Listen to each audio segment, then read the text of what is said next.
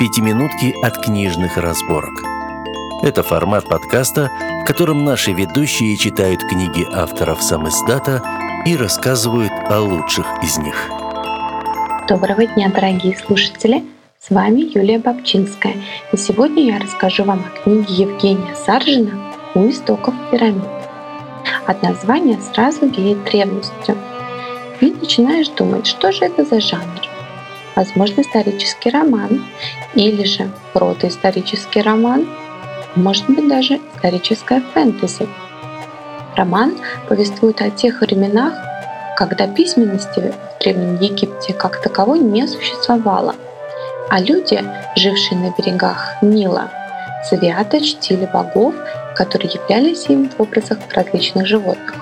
До нас дошло совсем мало сведений о том, как жили люди в Древнем Египте, какие происходили события, как был обустроен быт людей.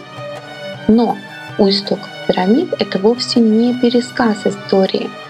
Скорее, это древний мир, воссозданный с помощью воображения автора. Опираясь на известные факты, автор показывает, как могли бы жить древние египтяне, что заботило их. А ведь они тоже любили и ненавидели, к чему-то стремились. Даже сложно себе представить, что здесь многое вымысел, потому что веришь каждому слову. Люди были разделены на племена, которые зачастую воевали.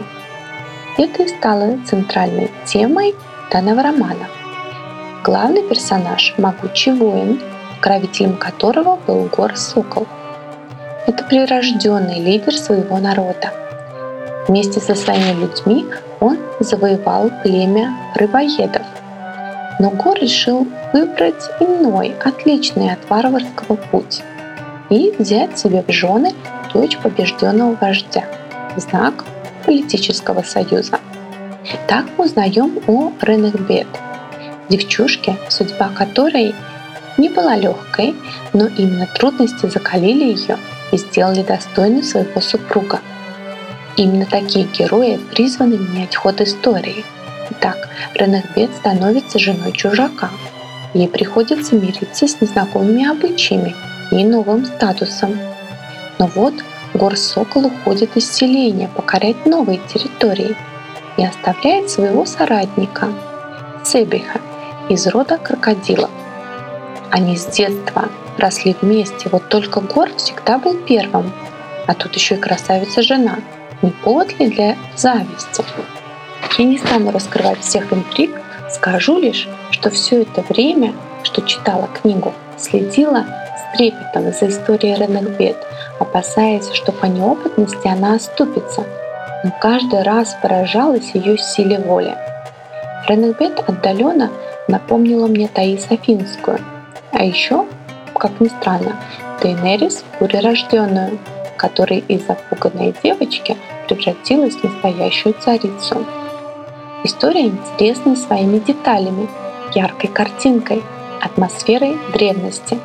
Здесь много словечек с того неведомого нам мира. Но они так искусно вплетены в общую канву, что даже не затрудняют повествование.